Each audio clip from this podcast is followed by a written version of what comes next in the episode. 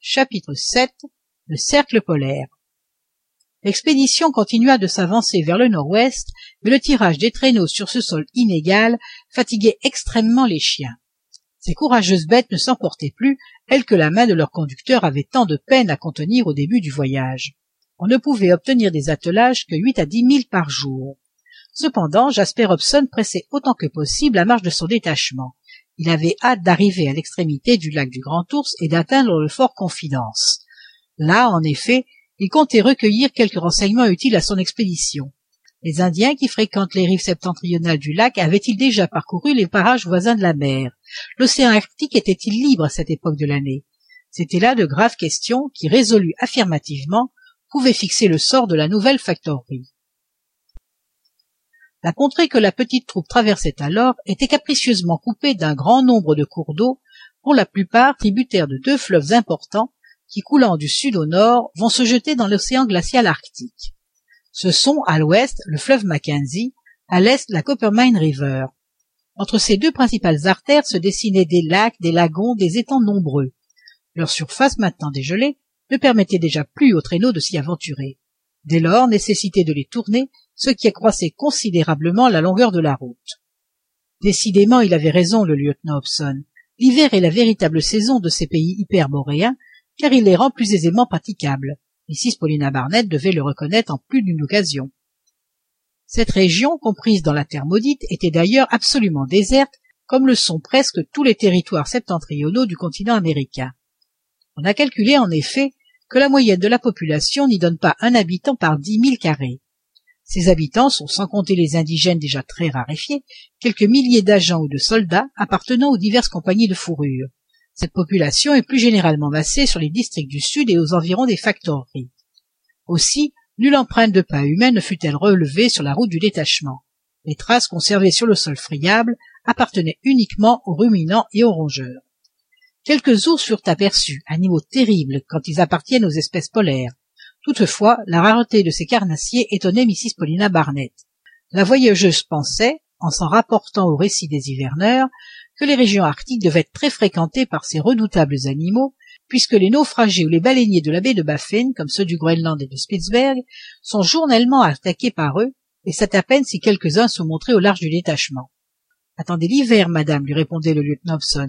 Attendez le froid qui engendre la faim, et peut-être serez-vous servi à souhait. Cependant, après un fatigant et long parcours, le 23 mai, la petite troupe était enfin arrivée sur la limite du cercle polaire. On sait que ce parallèle, éloigné de 23 degrés 27 minutes 57 secondes du pôle Nord, forme cette limite mathématique à laquelle s'arrêtent les rayons solaires lorsque l'astre radieux décrit son arc dans l'hémisphère opposé. À partir de ce point, l'expédition entrait donc franchement sur les territoires des régions arctiques. Cette latitude avait été relevée soigneusement au moyen des instruments très précis que l'astronome Thomas Black et Jasper Hobson manient avec une égale habileté. Mrs. Paulina Barnett, présente à l'opération, apprit avec satisfaction qu'elle allait enfin franchir le cercle polaire. Un mot propre de voyageuse, bien admissible en vérité. Vous avez déjà passé les deux tropiques dans vos précédents voyages, madame, lui dit le lieutenant, et vous voilà aujourd'hui sur la limite du cercle polaire. Peu d'explorateurs se sont ainsi aventurés sous des zones si différentes. Les uns ont pour ainsi dire la spécialité des terres chaudes, et l'Afrique et l'Australie principalement forment le champ de leurs investigations tels les Barth, les Burton, les Livingstone, les Speck, les Douglas, les Stuart.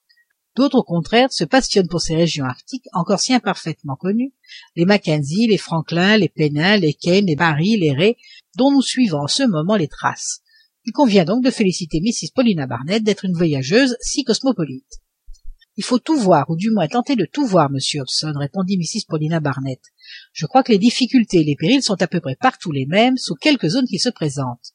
Si nous n'avons pas à craindre sur ces terres arctiques les fièvres des pays chauds, l'insalubrité des hautes températures et la cruauté des tribus de race noire, le froid n'est pas un ennemi moins redoutable. Les animaux féroces se rencontrent sous toutes les latitudes et les ours blancs, j'imagine, n'accueillent pas mieux les voyageurs que les tigres du Tibet ou les lions de l'Afrique.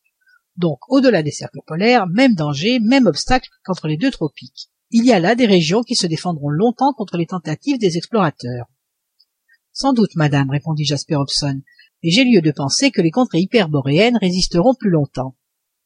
Dans les régions tropicales, ce sont principalement les indigènes dont la présence forme le plus insurmontable obstacle et je sais combien de voyageurs ont été victimes de ces barbares africains qu'une guerre civilisatrice réduira nécessairement un jour dans les contrées arctiques ou antarctiques au contraire ce ne sont point les habitants qui arrêtent l'explorateur. C'est la nature elle-même c'est l'infranchissable banquise c'est le froid le cruel froid qui paralyse les forces humaines. Vous croyez donc monsieur hobson que la zone torride aura été fouillée jusque dans ces territoires les plus secrets en afrique et en australie avant que la zone glaciale ait été parcourue tout entière?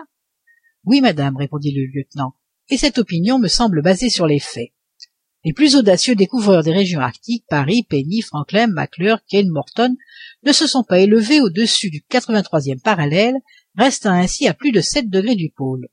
Au contraire l'australie a été plusieurs fois explorée du sud au nord par l'intrépide stuart et l'afrique même si redoutable à qui l'affronte fut totalement traversée par le docteur livingstone depuis la baie de loanga jusqu'aux embouchures du zambèze. On a donc le droit de penser que les contrées équatoriales sont plus près d'être reconnues géographiquement que les territoires polaires croyez-vous monsieur hobson demanda mrs paulina barnett que l'homme puisse jamais atteindre le pôle même? Sans aucun doute madame répondit jasper hobson. L'homme ou la femme ajouta-t-il en souriant.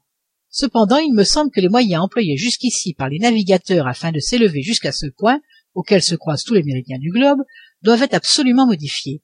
On parle de la mer libre que quelques observateurs auraient entrevue. Mais cette mer dégagée de glace si elle existe toutefois est difficile à atteindre et nul ne peut assurer avec preuve à l'appui qu'elle s'étende jusqu'au pôle.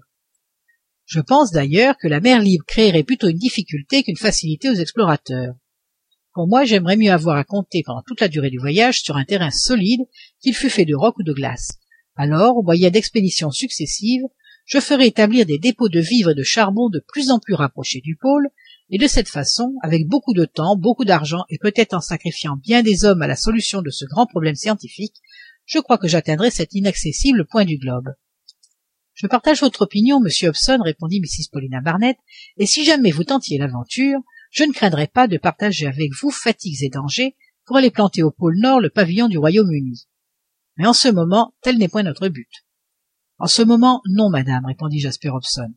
Toutefois les projets de la compagnie une fois réalisés lorsque le nouveau fort aura été élevé sur l'extrême limite du continent américain il est possible qu'il devienne un point de départ naturel pour toute expédition dirigée vers le nord. D'ailleurs si les animaux à fourrure trop vivement pour chasser se réfugient au pôle il faudra bien que nous les suivions jusque-là. À moins que cette coûteuse mode des fois ne passe enfin répondit mrs paulina barnett. Ah madame s'écria le lieutenant il se trouvera toujours quelque jolie femme qui aura envie d'un manchon de zibeline ou d'une pèlerine de vison et il faudra bien la satisfaire. Je le crains répondit en riant la voyageuse et il est probable en effet que le premier découvreur du pôle n'aura atteint ce point qu'à la suite d'une martre ou de renard argenté c'est ma conviction madame répondit jasper hobson. La nature humaine est ainsi faite et l'appât du gain entraînera toujours l'homme plus loin et plus vite que l'intérêt scientifique. Quoi? C'est vous qui parlez ainsi? Vous monsieur hobson? Mais ne suis-je pas un employé de la compagnie de la baie d'hudson madame? Et la compagnie fait-elle autre chose que de risquer ses capitaux et ses agents dans l'unique espoir d'accroître ses bénéfices?